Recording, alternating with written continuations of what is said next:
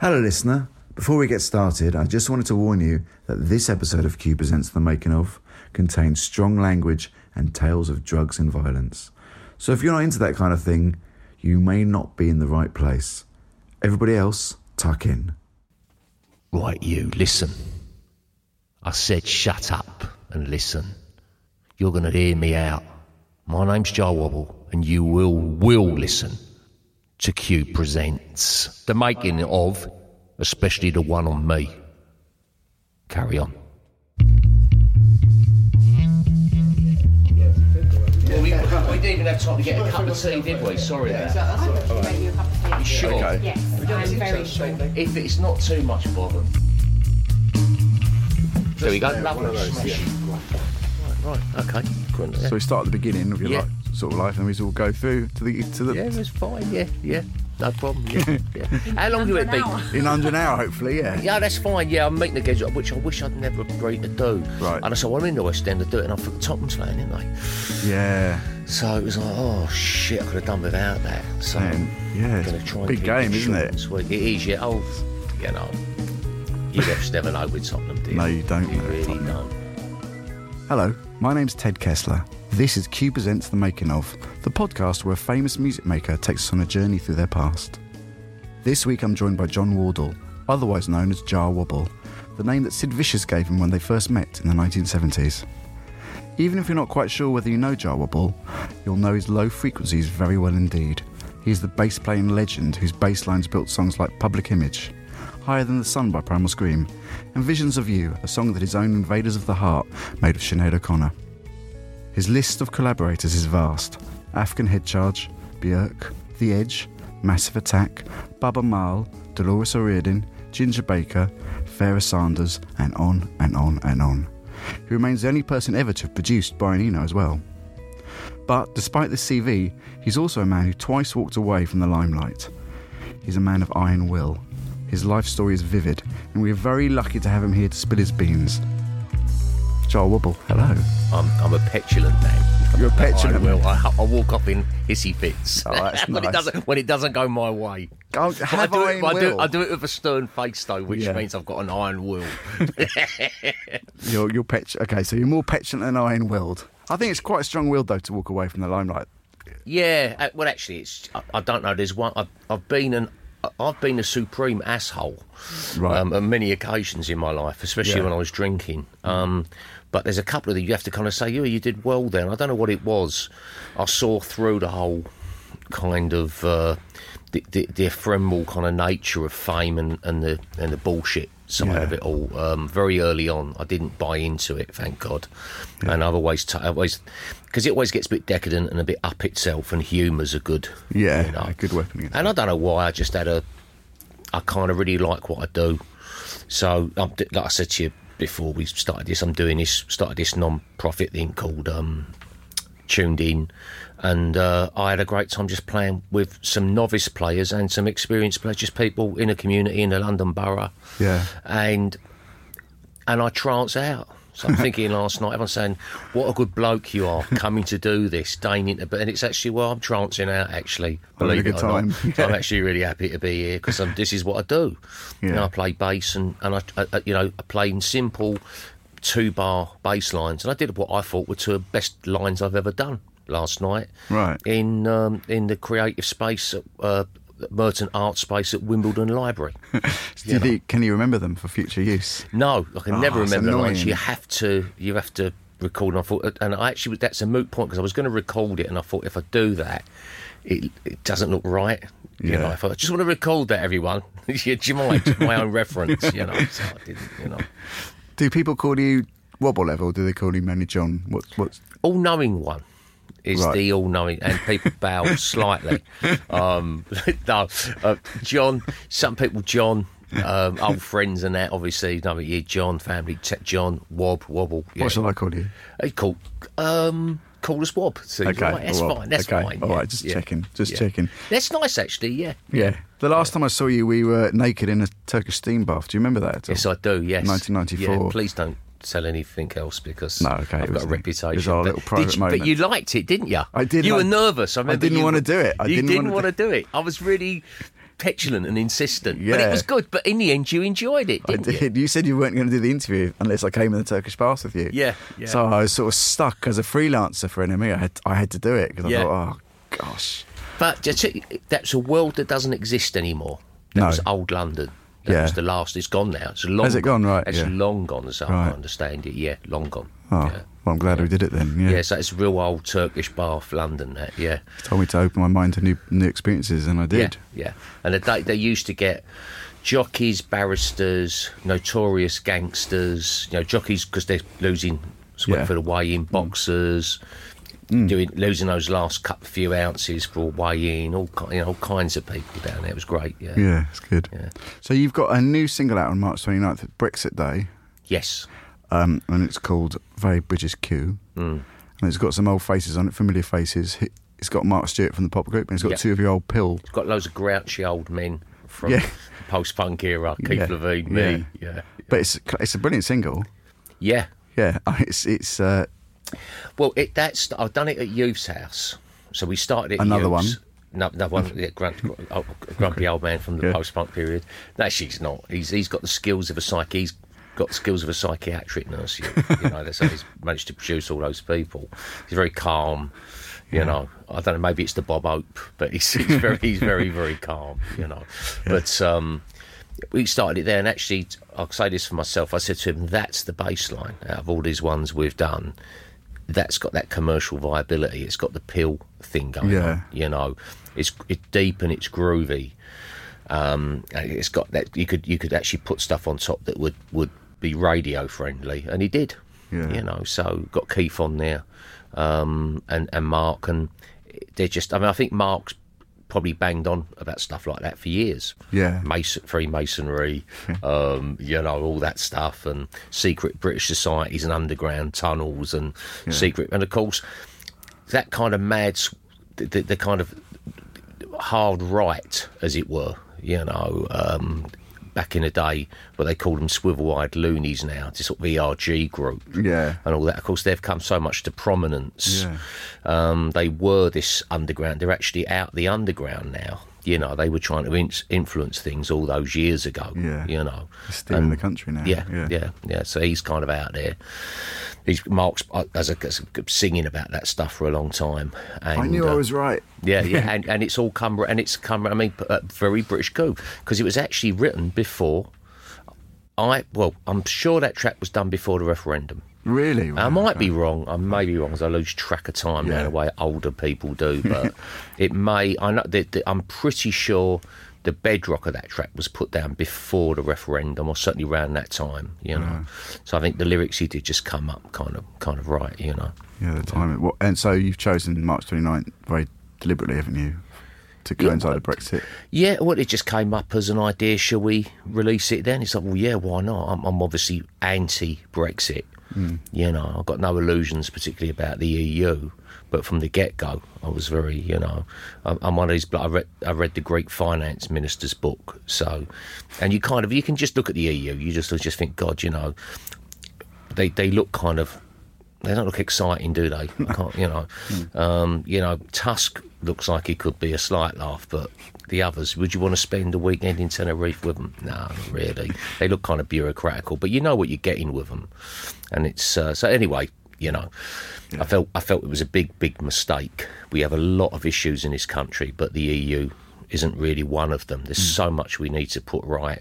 And you just stay in it and you do what we've done anyway, which is moan and whinge the way Brits do to get special treatment, which we were getting. Yeah. And you, you know, you stay in your corner, you know. Um, but there you go, you know. So I think it was a it was a good. It's kind of good to raise awareness. What surprises me is you think it's taken a bunch of blokes who are kind of bus pass age to kind of make an ang- angry reaction. I mean, are, are there no young groups writing about Brexit or It doesn't seem to be, does it? incredible? It's incredible to me, you know, because this was all the, that kind of that kind of nine the Monday Club kind of Tories, all those kind of you know those right wing backbenchers that were were there. I remember as I grew up in the seventies, they were ang- they were pro Ian Smith in Rhodesia, and they were pro the South African regime. They were really, you know, not particularly nice people and um, they've come a lot more to the fore now, you know, and uh, yeah, it just. It, it, they they were the they were the people the Beatles took the Mickey out of right you know the Beatles this was Monty Python Yeah. you know sent all this up and so it's incredible they've come back to kind of manage to be the tail that wags the dog that is the Tory party now you know Yeah. so yeah it surprises me young people don't say something about that you know true. It's true. You mentioned the seventies. Let's go back to you growing up. Obviously, that was in the sixties. You grew up. You grew up in Stepney in East Yeah. London. Describe your upbringing to me. and Describe East End then. or like a really like a different um, universe. Um, Catholicism, I think, was the big defining characteristic. Strict Catholic family. Um, there'd been a steam packet come over from Ireland. Um, I think once every couple of weeks, and it landed at the docks at Wapping at Pennington Street, and um, and so a lot of Irish come over. So my family uh, forebears were mainly out of Cork, you know, um, so on my mum's side, and to some extent on my old man's side, on his mother's side, um, and so that was. His brother was a priest, Catholic priest. So you can imagine it was, you know, Yeah. I was an altar server. So um, Catholicism and a kind of pre-Vatican II Catholicism. So it was pretty mental, you know, Sisters of Mercy and all that. So you're growing up in a world where my first memory is Uncle Terry, my uncle. We we had been moved into a house in Smithy Street. Um, I think we'd been in Camden Street, which I think is more popular Way, um, and then we ended up in Smithy Street, which right near where the Russian Revolution was planned. 'cause Lenin, Trotsky, and Stalin all stayed there. Very Jewish area around there as well. And um, I like the Jews actually. Um, because they're smart Phew. and you know, yeah, the secular kind of I was that I like they're a bit left, bit left to centre and all that, and it was terrific. Yes, so it was great. They always, I always found them sort of. I always used to see them as the uh, neurotic in a good way, unlike the uh, Irish Catholic neurotics, which is neurotic, dark, bad, claustrophobic. you know. So anyway, they they were there, and I think they stayed at what become a synagogue there and all that. And um, it was uh, Stalin showed his, his true colours because he pulled a rich woman and moved up west and left them two in Jubilee Street. You know, It's proper- they should have seen it coming in what he was all about. yeah. But anyway, I digress massively. um, so anyway, it was a spiritualist house, and um, so my mum brought in Terry, uh, my uncle Terry, to bless the house and do Latin Right. Latin prayers. So that's a, that's my first memory, which is quite. You know, Yeah. that's quite like so. It was it, the world of the supernatural was you, you know sort of prominent. Um, it was post-war. It was very austere um, you know, you shared those old jewel, crumbling jewels with other families. Every family had a floor, outside toilet. Um, you know, it was a very extreme. It was the only area that ever had a communist member of parliament. So it was very extreme. Um, you know, you had, you had, it was it was it was almost like a playful game between um, the forget the right wing and you had the odd, you had you had the very odd Alf Garnett, which would be Lampoon, but you had various shades of hard left would do battle in the local library, round the table there. So my, I had a strategy job with the library. My sister got me there. I got sacked. Apparently now I'd be a great employee because my problem was I talked too loudly, not good for a librarian, with the punters, and uh, I would get mainly old Jewish guys who come in, and some would be Stalinists, some would be, and it was all, and I'd get them at it. So they'd all start arguing around the table. So Mr. Vincent, was, I had three warnings. He was very clear. I'll give you three warnings. I think he knew he would be giving me three warnings, and then you were out. So I had the third warning, and that was that. I was gone.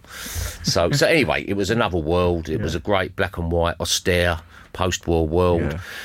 Quite poor. People were sick of the war. It was the other, apart from Catholicism, socialism, municipal. I call municipal socialism was a big thing. So I, I was born in '58, which was the most metac- uh, it, it- it was the best for meritocracy. Um, being born then, a working class boy, you had every chance to get on. You know, um, more than you have. It's gone back to the 1920s now. Yeah. So you could crack on, and um, you had every chance. So you didn't think the world was your oyster. You knew there was ceilings, glass ceilings, but you knew that you could, you you, you, you had a chance.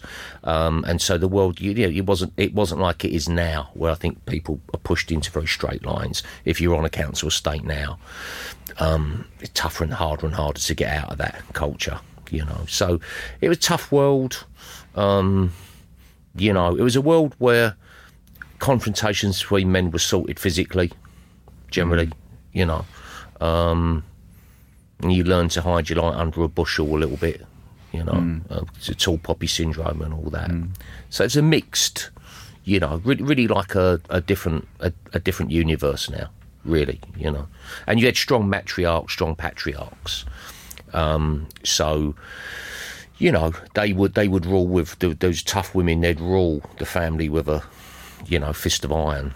You know, um, and those you started to notice those tough patriarchs and matriarchs going. You know, so they they, they were like my, my my old man's family were lightermen, and they were the ones. His dad was a light right the way back to the time of Dickens and beyond, and um, they on the floor the two up. To, that means bring me tea up you know.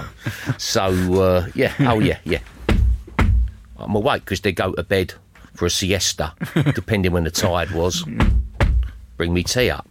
Wow. Now then, yeah, that's all right up to a point, but then when maybe someone's carrying, they've got a baby, there's this and that, and it. Right, I'm fucking adding up of him would be the, the wife would be up there. Right, you, you stop banging your fucking foot, and it was all that. It was a world of chamber pots and banging on floors, Yeah. and, you know, and all that. Yeah. Yeah. Q presents the making of.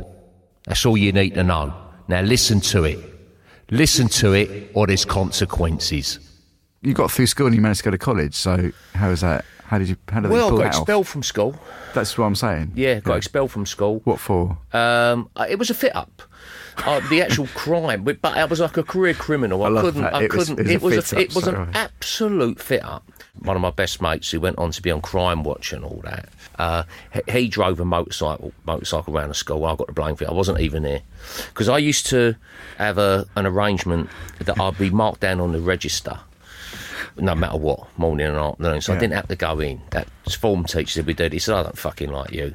You don't like me.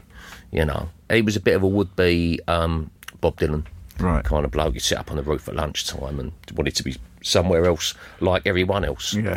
But um so but I had done lots of things. So I got expelled, that was fine. Yeah. Ended up at Kingsway, met Yeah. John and, and, and Sid and everything and um, That's when you became the Four Johns. yeah, for, yeah, it was the yeah because of John Gray. Yeah, become the Four Johns, and we drunk in the Three Johns Public House in Pentonville Road, which is still there. Yeah, it is, is yeah. unlikely for pubs to. So just for the listeners, the Four Johns are yourself, John Wardle, John Gray. Who's John Gray? uh, John Gray was a very good friend of John Lydon, Right. who'd gone to school with him. Very bright boy. And know, John they're all London Irish kind of fellas. Yeah, John Lydon and Sid Vicious. John Beverley. John, right. Yeah, yeah. And at that time, it was just me and John at Kingsway. Sid come a year later. John had been with him at Hackney College. He'd had meningitis, John Lydon, that is. So um, he was two or three years older, which means you can rule the roast with younger people Yeah, a bit. Do you know what I mean? But he was all right. Um, he was never. He was never a nice, huggy kind of a person. You know what I mean? Let's- prize man. let's get that straight, you know.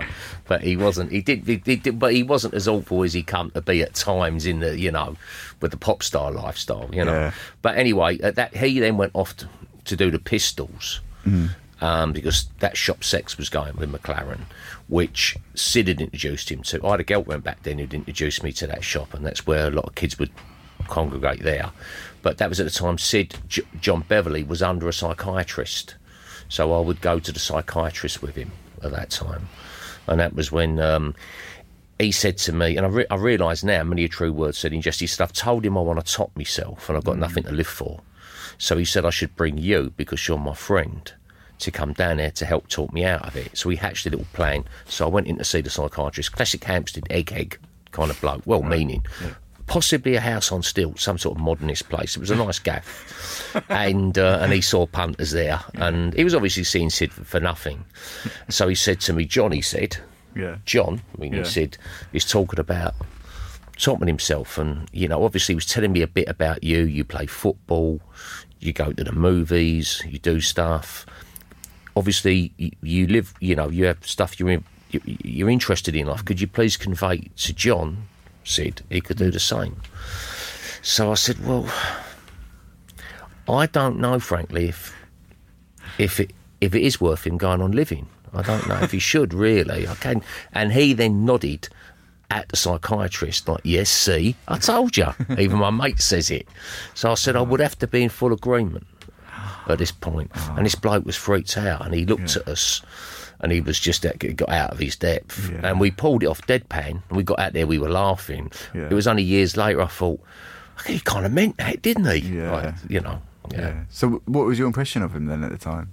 What did you get? Yeah. very lost. Well, I did. I, oh, I did a little radio interview, a, a radio documentary on him, two-parter, with the fellas who I happen to know very well, who looked after him when he come back to London from my Ibiza via Bristol, and his mum was a smack addict. Hmm. So I saw them bang up. I saw his mum bang up. I went up there when I was only sixteen, and I'm like, wow, needles, really? You know, that hmm. was something you'd read about in American novels or hmm. something, or you've seen a man with a golden arm or something. You know what I mean? Yeah. Like, wow, you know. But um, a very dysfunctional background. And he actually, that that's what everybody pointed out. and He had a slight Bristol twang like that, believe it or not, just Yeah. a little bit under the surface, you know. Yeah. And what were you like at that this that college? mercurial. Um, I was I was um, an absolute nuisance. I don't know. I must have had some sort of endocrinic problem, some sort of over, you know overactive thyroid or something. My God, I was just so uh, always, you know, full of energy. So that was great when I started playing bass. I could put all that energy into into playing bass. That's what it's very up? bad news. When I took um, speed, I was like um, a nuclear reactor that was going too fast. Really, you know. Yeah. Yeah, it didn't go well. So why did you pick the bass then? Four strings, nice and easy. Yeah. And to be fair, I absolutely loved the bottom end when I would go to blues dances with Ronnie, and I fell in love with it. That bottom end was just, God, it was just wasn't music. It was beyond music. It was just something else. It really that bottom end. You'd feel it in your stomach, and it had a calming effect. It's, I love reflexology. You know, you you do me on the feet right. It's just you know, it's like, oh, and I'm getting something more from it that I suspect other people do.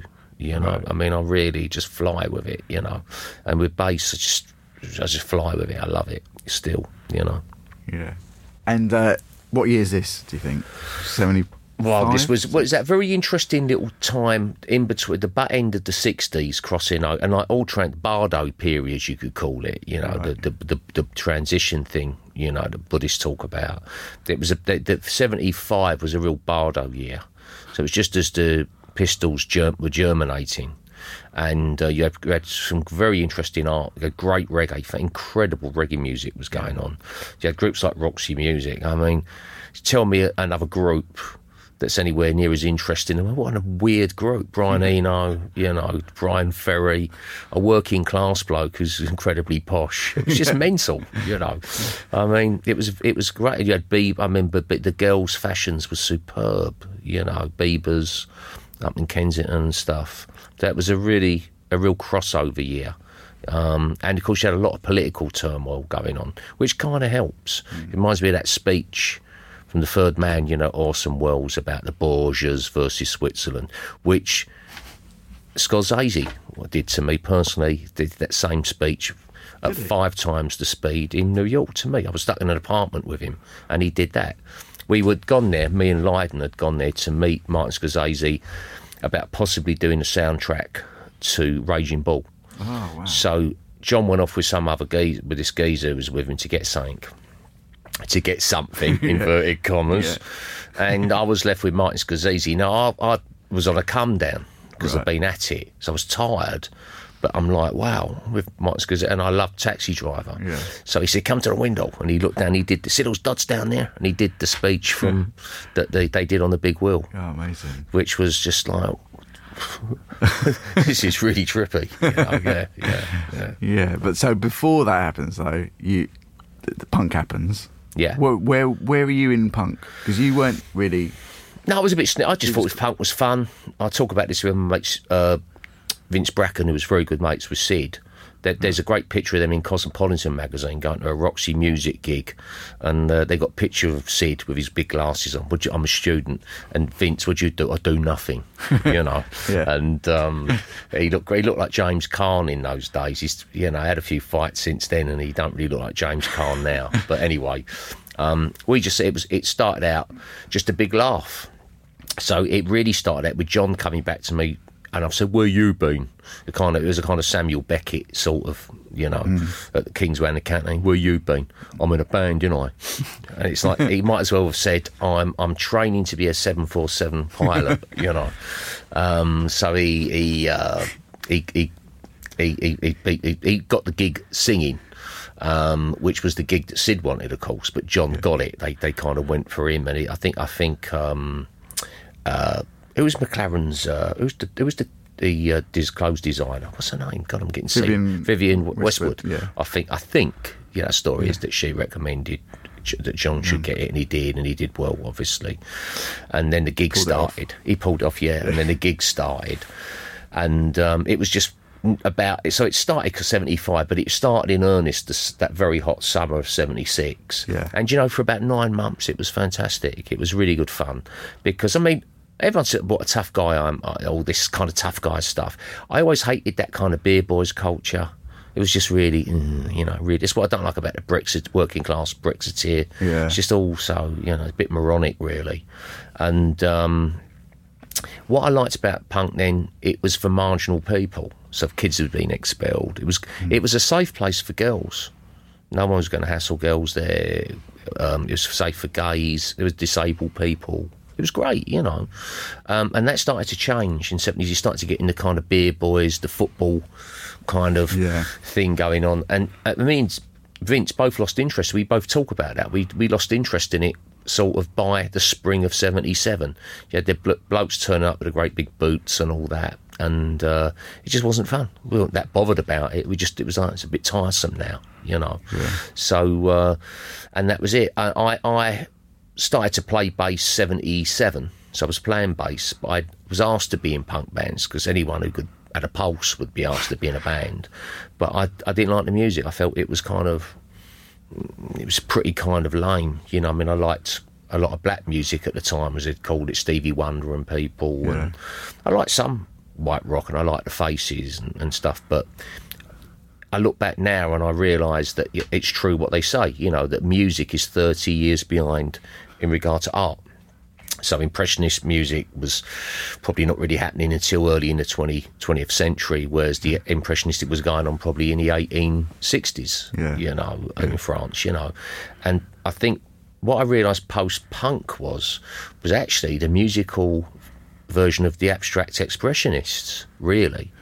And I realise now that at that time I just saw this thing, you could use sound and you could just paint another picture with it that didn't rely on bloody chords Yeah. you know, chords, boring little chords, you know, that can you kind of read them left to right, you know, and the whole thing barky and recitative, you know, and so music could be kind of vertical as well as horizontal, as well as going left to right. It could Yeah. be an immediate experience, and I think that's what I like with heavy bass. It was an immediate, visceral, physical experience, you know.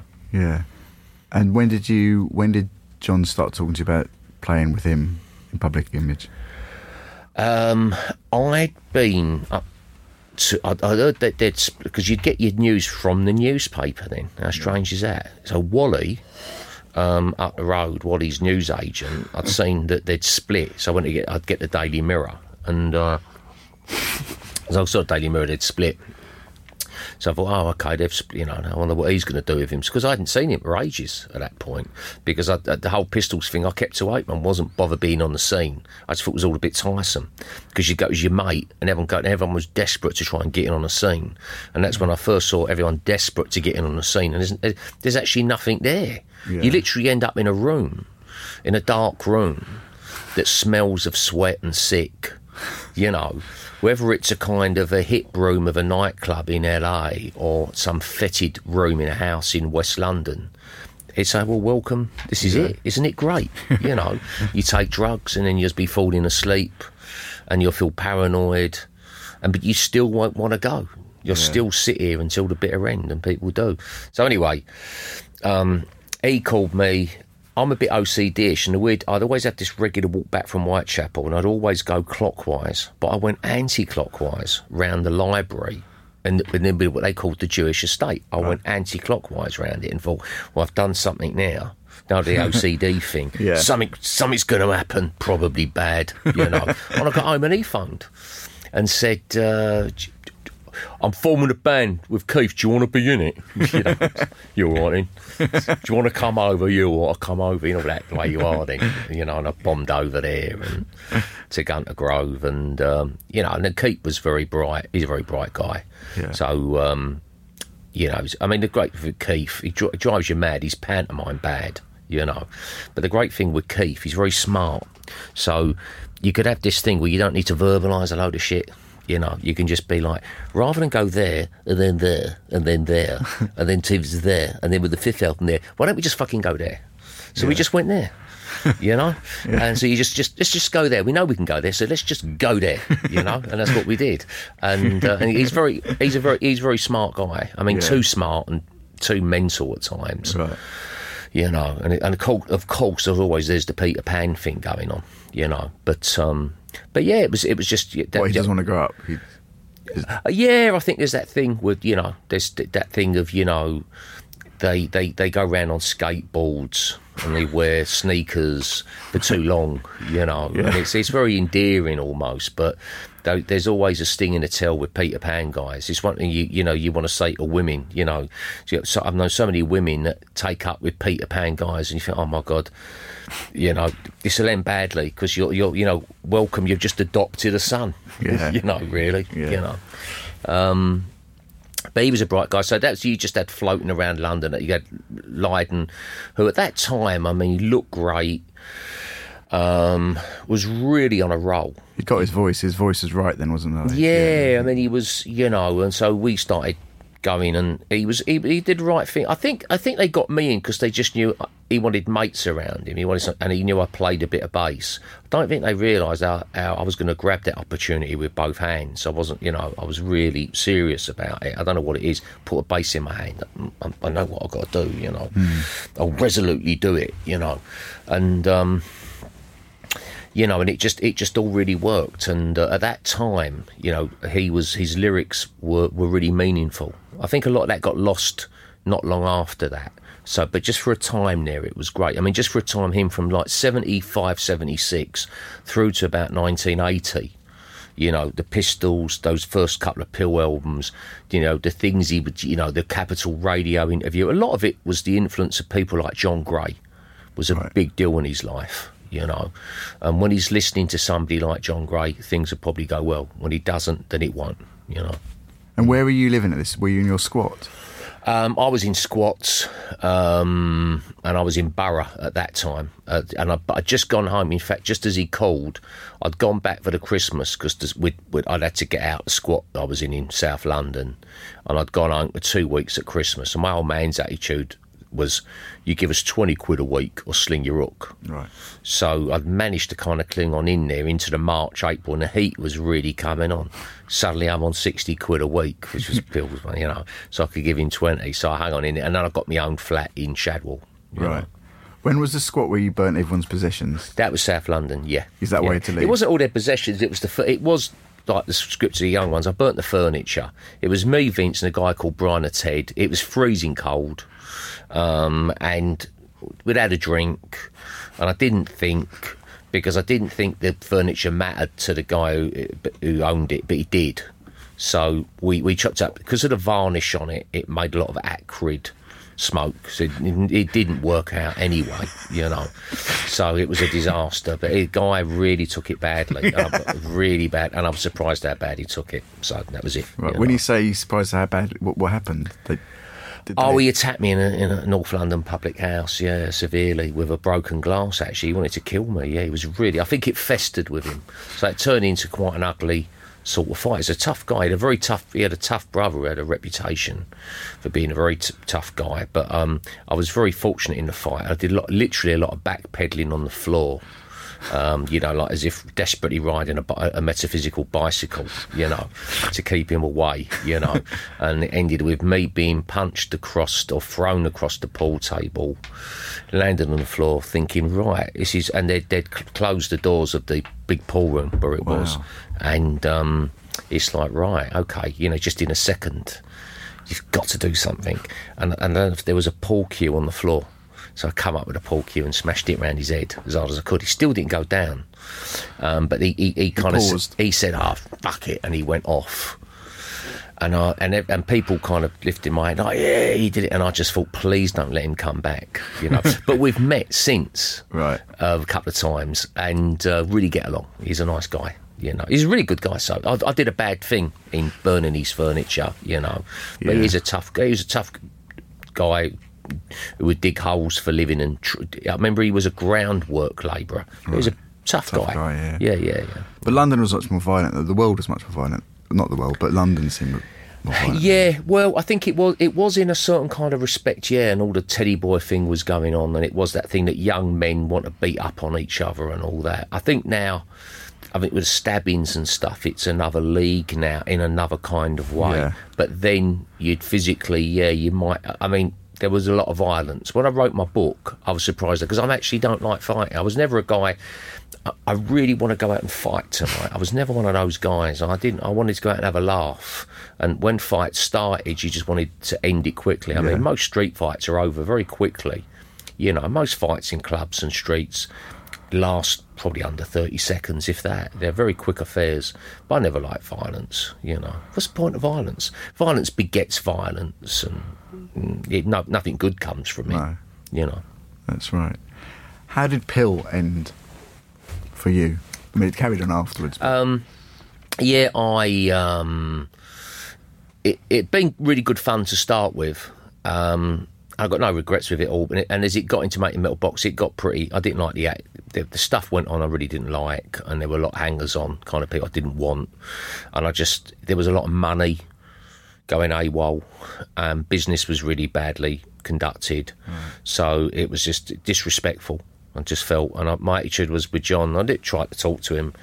You got me in this, it's fantastic, but I feel I've paid you back. I don't owe you anything. You got me in this, and now you you, you got a responsibility to run it properly. You know, there were issues with Keith's drug taking, obviously, but other issues. The business was terrible, so I just thought, okay, this is over for me. I'm not going to put up with this. Um, I don't want to sit around the court with King John every night. I mean, John's always said I never did that. You know, he, he always I was up. He always said, well, he, I was my own man. So I'd, I'd kind of turn up. We're going to do something, and I'll see you later. Then, you know, that's kind of what it was like. Um, but yeah, I left and I left and went to work straight away with Can, with the Can people, with Yeah. Holger and Jaki. I mean, Youth says that he was working with Kiddinger. I remember it, seeing him over there with Conny Plank, and I've left PiL and literally a couple of months later, I'm in Cologne. And he said, I couldn't, I couldn't believe that, you know, that you would. And I said, yeah, it's amazing, really, isn't it? So it all kind of worked out. And looking back, me, John, and Keith were done artistically, actually, really, which I, it took me a long time. So actually, well, actually, they're done. You know, just, just uh, in terms of working together, you're actually done. That was it. It was fine. he did something really good. D- Yeah, did that- something really good, and Yeah. you and you're done. You're done now. You know, I don't. I I've gone on ploughing a certain fur, furrow. You know, I think I don't think Keith's ever really done any guitar lines as good as that. I think this new single, that's Keith's guitar. How how often have we heard that over the years? You know, since people, you know, that kind of weird discord. Yeah. You know, um, you know, kind of this weird force of will kind of guitar, you know. Um, and John, when's the last time he did lyrics as meaningful as careering or pop, Yeah. pop tones? You know, he just hit a certain thing. So it was, it was great. It was good. It was done. You know. Yeah. Did you have designs to make your own music at that stage? I didn't. I Already. didn't. I mean, I, I- I'm always kind of think it's going to be over. I still think this would be my last year. You know, I always think that I'll be over, and I'm always thinking. I mean, literally. Well, I don't know. You know, you know, October. Maybe I'll be out by October. You know, and then we got a festival comes in. Well, okay, then November. So I'll grant you, should be all right. If not, but you never know what happened. Could fall under a bus. I should be all right to Christmas Yeah. all things being equal, you know. Yeah. That's it. I've always had that attitude. So when I left, the first thing I did was get a job as a courier for Express. Um, and then people said to me, "You're mental. You could get a record deal," and you know. And and so what I started to do was actually make my own records and sell them, and that's when I realised you could depend on yourself. To, and I've got that en- entrepreneurial thing in Yeah. me. And so I started to make the first proper money I made was off my own back. I'd go and make the records in make making records in a, a bloke called Brian Bonner, I think. Oh, yeah, I know that guy, Yeah. Um, you go down, see Brian, give him the money. It was all cash up front. A week later, a geezer had come back from France with your records. You'd pick them up. Lightning had send a van to pick them up from Brian Bonner's gaff. And I'd take the rest around London in a van and sell them. So by the end of the day, I've doubled my money. That was, and that was it. And, and I've, I've still got that mark. I'm a barrow boy, Yeah. really, you know. But you went, you made a number of records and you worked with a few people. You worked at The Edge and so forth. But then in 1985, you found yourself working full time on the Underground. How did how did that how did you go from working with, say, The Edge? Oh, well, um, very, know, basically, potted history, left PiL, started working with the Can Boys, worked with Francois Kevorkian, was hanging out on the loft scene, so I'm hanging out with Arthur Baker. I still maintain that's better than no Bakers. Oh, no, sorry, that's pathetic, sorry, sorry. But I'm hanging out on the loft scene and all that. And then 84, 85, a different sensibility came in, heavy bass, funk, wasn't, it was all kind of artificial bass, this, that, and the other. And it was the first time I'd really faced hardship. And I, I just kind of like, couldn't I, I was drinking too much. It was the time of the Wapping dispute. Right. so I was on the picket line there and I was becoming a very angry man and blah blah blah you know. So I got into trouble with booze and drugs quit booze and drugs and just thought right this is the war's over it did feel like the war's over you know with Thatcher and all that we've lost you know. And Brexit's tied in with that actually of course by and by all that we haven't got time now. But um and so the first I'd got a job as a courier again working for a couple of toffs in Clerkenwell, but then I got a proper job uh, on the. I, I, I was it was the underground or the post. Oh, it's got to be the underground, and I still regret leaving slightly. I loved it. the, the company, as you called it, it was a good employer, and I really enjoyed it there. Yeah. Were you a guard or a driver? Or... I was started out as station staff, and I was Right. one of the very few that crossed the divide and become train crew. And it was suggested I become train crew by a couple of inspectors. I don't know if they just wanted me out of the way because I made them uncomfortable for various reasons, or they actually felt this boy's half bright. He should. So they just jumped. So I got jumped up there, went up as a guard, and then started to drive. It was one of these. You, you normally have to wait years, but they were pushing people forward the Northern Line to drive us quite quick. So I was doing me driving training, went on the central, and then I I, I left because I got I got offered a tour, and Neville Murray come knocked on my door from the. I formed the Invaders of the Heart '81 when I left. That was another thing I did. I, I invented world music, of course, just after leaving PiL. So um, I. Uh, I formed the Invaders of the Heart again, but I, I still, if I have any regrets, one of the lingering regrets is leaving the underground. Yeah. You you. There's that apocryphal tale. I don't know if it's apocryphal or not, where you get on the uh, tannoy and announce. I did it once, eastbound District Line, Yeah. uh, Tower Hill, and it was a, it only takes a couple of minutes to land it. The sort of platform was really swelling up with people right to the edge of the platform, and I got on the inter. Used to have to go to the with a little key to the to the to the to the wall, and said, "I used to be somebody." I repeat, "I used to be somebody." Nobody says, "What the? What did you just say?" You could just see this murmuring. What did he say? I used to. It was great hearing this echo that I used to be somebody. I repeat, I used to be somebody. You know, you know, in the middle saying, "There's a slight delay on the eastbound District Line train. This is due to a defective train at Monument." Uh, you know, or whatever. You know, yeah, yeah. Uh, and then so that's excellent. After that, we have the uh, we have the uh, Invaders of the Heart. Yeah, I um, continued. uh, It didn't come straight away. It was like three, four years part, you know, of working underground, bit of uh, uh, courier work again, that kind of thing, um, and got a major deal. We got in that time we were doing gigs, building it up, and suddenly we got started to get some festivals. We had a record with Boys Own, Andy Weatherall, that did well, and suddenly we had a deal with Oval Records uh, in conjunction with East West Warners. So suddenly it was back in the game. That was about ninety one, and since then I've just carried on. Really, yeah. Well, you, you also played on Screamadelica, didn't you? On the Scream. That's what. Yeah, yeah, yeah. Played that. Yeah, again, it was down to Andy Weatherall. That was yeah, again, early kind of nineties. Um, played on the Orb Blue Blue Room. So I did a lot of sessions for people. That was when it was there was money swishing about the business, and you'd pay for a bloke like me to turn up. But I think people got used to your bass line. They got to know your bass lines more and more. A new Yeah. people through those, particularly Yeah. those two tracks, actually. Yeah, yeah. So that yeah. must have, uh, and that sort of opened up some doors, I suppose. Yeah, I think so. And, um, you know, and I think a lot of people respect the metal box. And so That's that's true. a kind of perennial as well. And I've just played, that's- uh, just ploughing that same obsessive furrow all the time, you know. Um, The heavy bass. Heavy bass and, and rhythmic patterns kind of music. Yeah, I mean, I can write chordally and I do, do do all that. But I started painting a few years ago, um, and I knew what I wanted to do. So I when I first played bass, I had a, a book, So You Want to Play Bass, and you could read the dots, and it had songs like American Patrol, like bass clef, bass parts of it. And I thought, I don't, know, I know what I want to do. So I just want to make these these weird patterns, these patterns based on geometrical shapes on the base. It was very straightforward because it kind of calms you down. And um, when I started painting, I, I, I know what I want to do. I want to paint these weird geometrical shapes. That's what I'm going to do. And it doesn't matter if anyone likes it, doesn't like it, but it has an effect on me. So the heart of the music is still very sort of therapeutic, you know. But you obviously develop a broader vision as well, and um, you know, so you get into all the genres. You know, I love jazz, hmm. ambient music, funk, and you. If you go and see my band live, we do the, all the we do we we're, we're convincing in any genre we're in. We're we're, we're grooving, you know. Hmm. Yeah, hmm. But you moved to, you, the East End boy moved to Stockport Yeah. in the mid 90s, yeah. which is an unusual move. Yeah, it was late nineties. Yeah, Late the funny thing is, it's become fashionable up there now. Believe it or not, Well, lots Manchester. of Cockneys.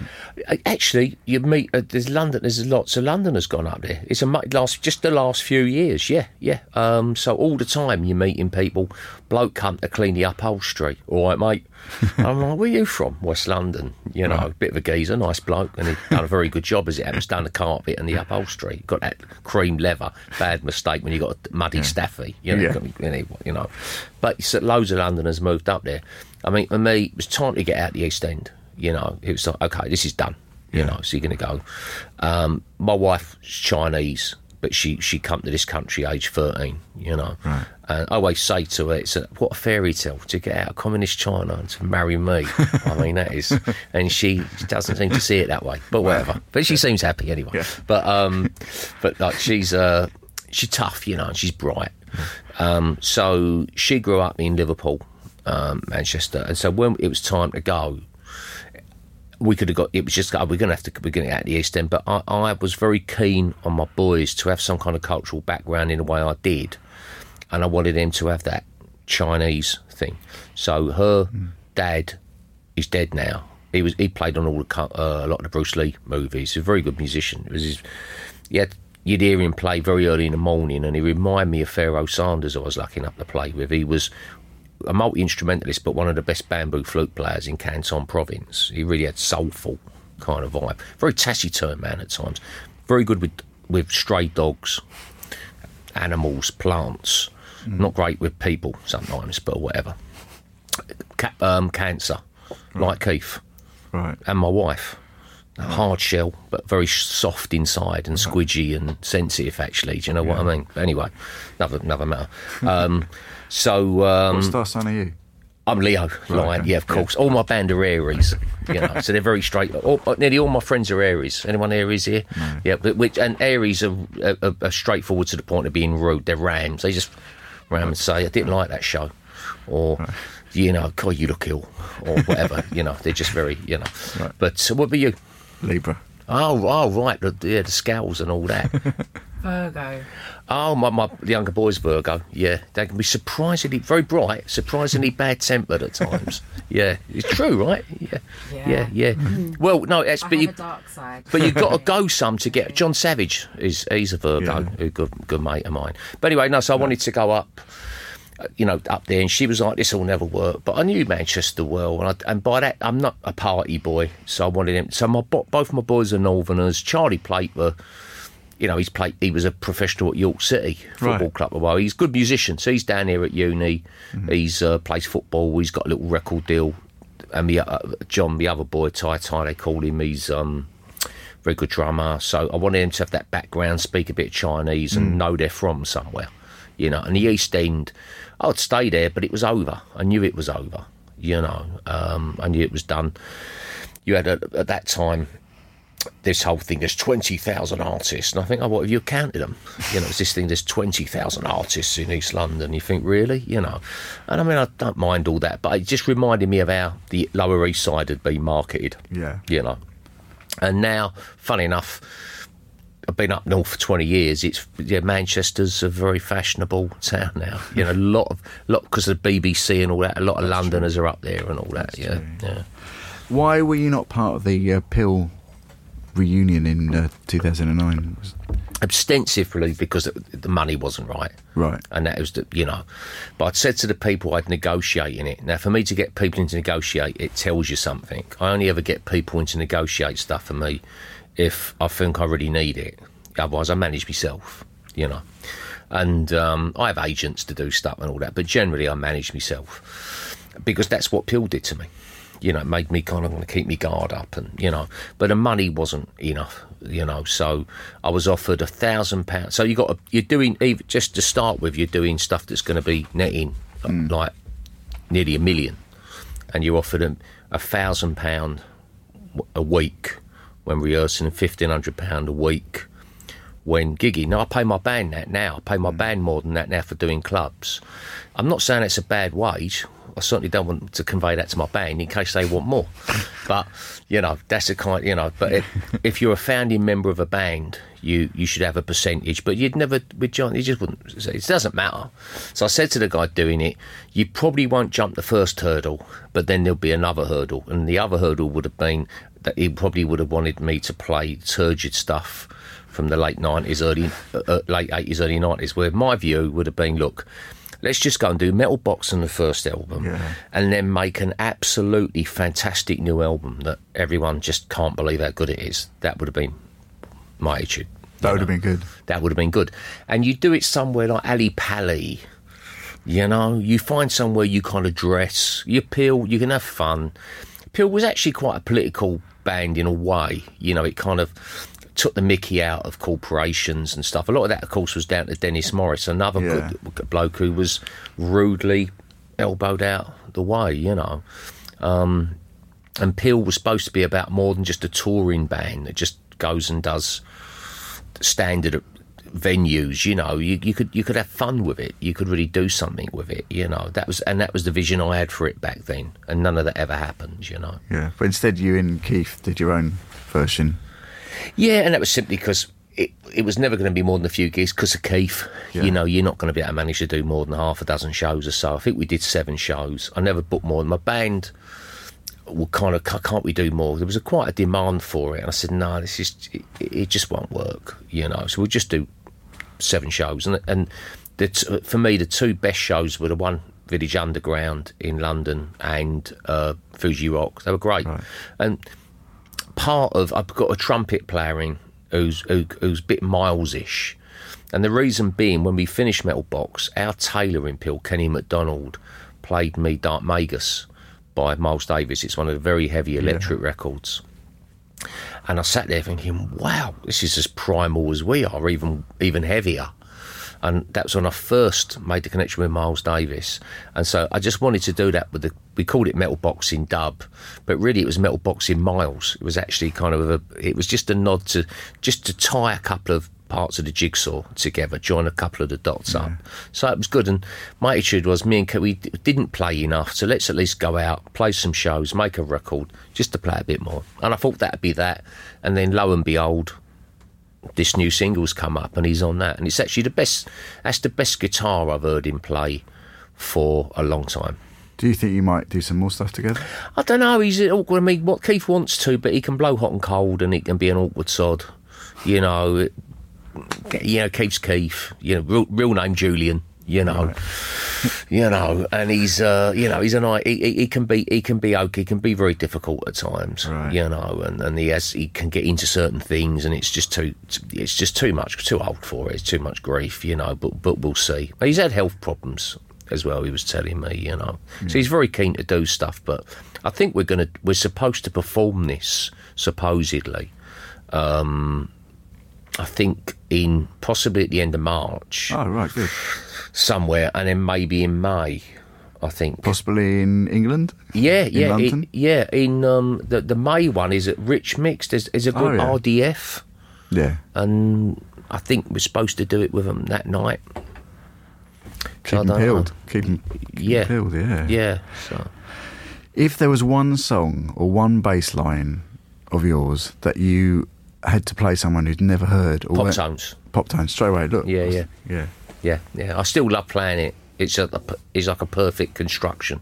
So pop tones. I mean, that's my that's my DNA in that. Q presents the making of. We're reaching the end of our conversation. But do you, do you, were you ever in smash hits? Could be. I would have thought. I think every now and then, if you had a big record release, you'd You get in there. It would. It would. You wouldn't have much traction with it. You No. wouldn't. You know. Yeah. So I doubt you would have ever had to, to perform the biscuit tin interview. Oh, The biscuit okay. tin was some random questions that were in a biscuit tin. Yeah, yeah, We've- go for it. That sounds we've fun. Got, we've got Yeah. them in an envelope. Yeah, yeah, yeah, Now, yeah, yeah, yeah. I'm going to shake them up because we've, I, I, do you know what? What an obvious idea, but no one's ever done before. Yeah. Yeah. I bet it doesn't go down well with some artists. Well- they get nervous, right? Do you know what? So far, so good. We're all narcissists, my performers, so all roads lead back to us. Yeah. So it should be, you know, if you're reincarnated, what would you like to come back as? Oh, I've got to say, uh, Bodhisattva. Yeah, yeah. Wow. Yeah, you have to be because what if if I'm going to be? I'm not for once. I won't give, as my band say. You serious now? You know, Che, are you serious now? You know, but yeah, if I'm re- I'd have to come back as a bodhisattva because unless I come back as a bodhisattva, I'm fucked. To keep going round and getting fucking reborn all Yeah. the time, which I don't really want. Okay. You know, I don't want to do the seventies again. You know, yeah. Okay. We'll, we'll do five or six of these. So take Okay, yeah, one, lovely. please. Um, This is fun. Excellent. You know. So, such enthusiasm. It's excellent. What's the funniest joke you've ever heard? I've got to say, it's it's. I, I know this as well. It's bloke goes in. You see, you'll know it. It's corny, but I love. This was the joke that I just think's fantastic. Bloke goes into a pet shop. He says, "I want to buy a wasp." Bloke says, "We don't sell wasp." He said, "Well, you got one in the window." and that's because it's just so punchy, you know. Yeah, yeah. Um, if you found Aladdin's lamp, what would you wish for? Right, well, oh, that would be a battle. Because on one side, I want, I like cash, I like bags of cash. I'm not particularly Yeah. greedy man. I've turned down a lot of big things, but I like cash. I like that French Connection kind of holdalls, vinyl holdalls, Yeah. BOAC holdalls Yeah. you know, with cash. and I'd want that, you know, and I'd want power, you know, Yeah. I'd want all that. But I know it's bollocks. And to want power and money. And so you'd have to wish for enlightenment. And you know what's worse about that? You'd have to wish for enlightenment for the sake of others, which is awful. but it's the truth. But it's the truth. You have to, it, for others. Yeah, Yeah. sorry. That's the fucking tough thing. I mean, that's why you'll be enlightened. All you got to do is not have such a high regard for yourself, and that's it. You don't have to do a special diet or, you know, or anything. Do you know what I mean? You know. Yeah. Um, would you rather be 30 feet tall or 30 inches tall? Oh, that's a really tough one. Uh, I suppose 30 feet tall would just make life absolutely impossible. So 30 inches, and you could play the sympathy card, I suppose, a bit, and you know, and get hopefully, yeah, Little John. you know, and, Yeah. and have a great big ego to kind of, you know. Uh, what's the one thing that would instantly improve your quality of life? Um, by losing myself. Yeah. Lose yourself. Just don't have. Yeah, yeah, absolutely. Yeah, yeah. D- give up on the false sense of self. Yeah, Yeah. yeah, yeah. Because then, if you give up on that, it, everything could flow. Everything could be cool. So you know, yeah. You, do you still practice Buddhism? Yeah, yeah, yeah, yeah, there yeah. That's why I know this stuff. Reluctantly, you know. Yeah, yeah. I mean, because yeah, cause you have to. You know, there's, there's there's no other no other way. what do you consider the most overrated virtue? Well, they're all. Good. I mean, loyalty's good.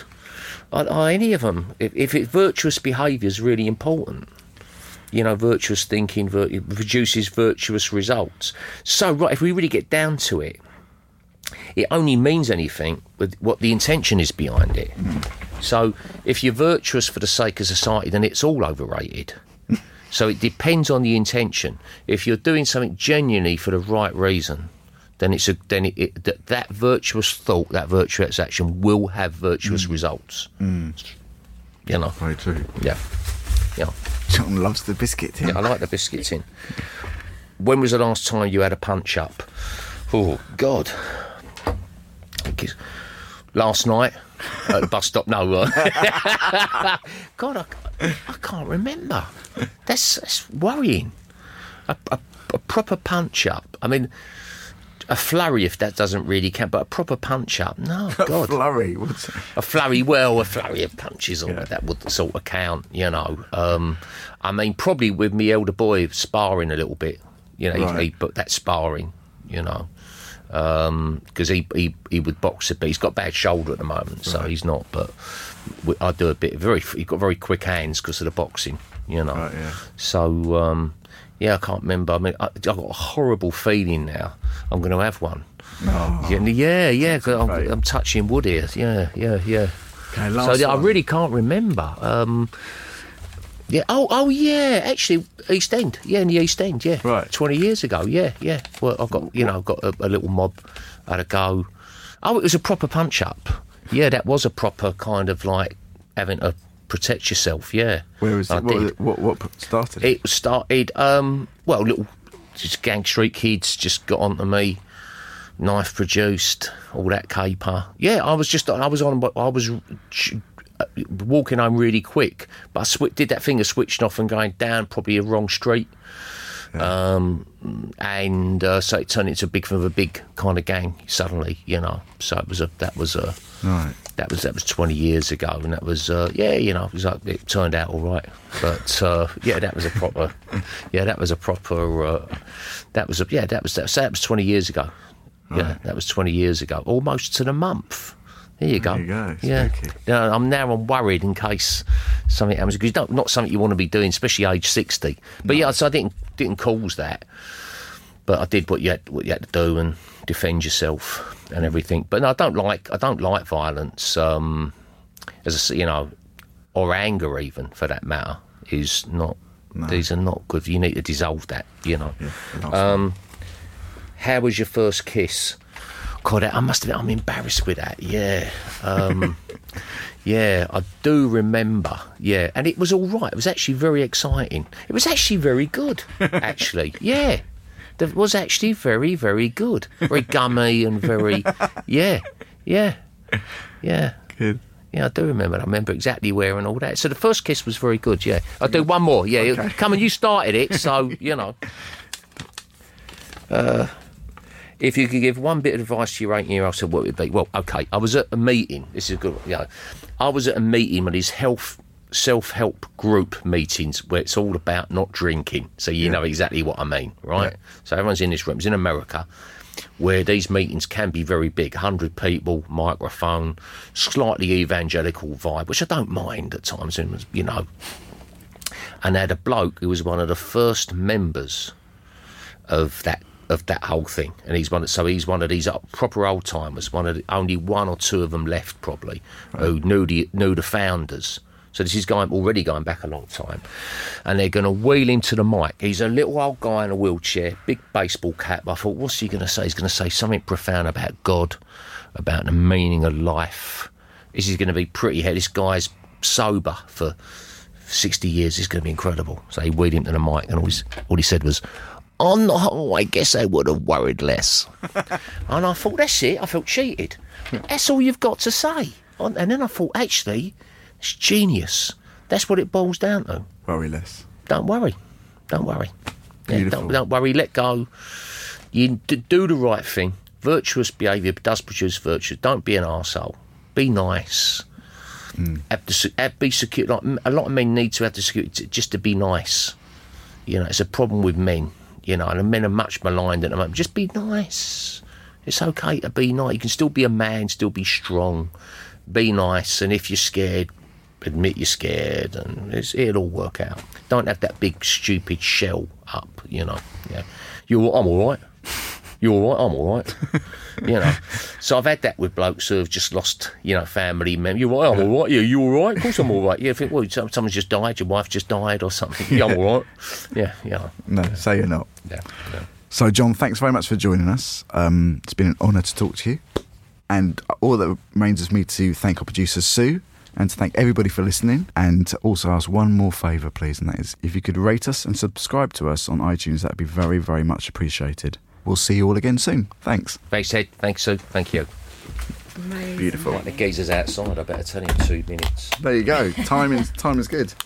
No, I enjoyed that. Thank you. Ah, pleasure. I enjoyed that. It was Very amazing. good.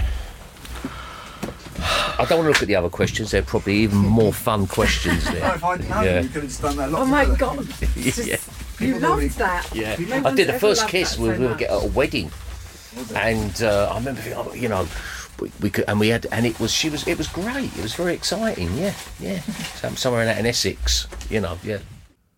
Q presents the making of Jah Wobble. That, delete that. I can do better than that. I let myself down there. What about?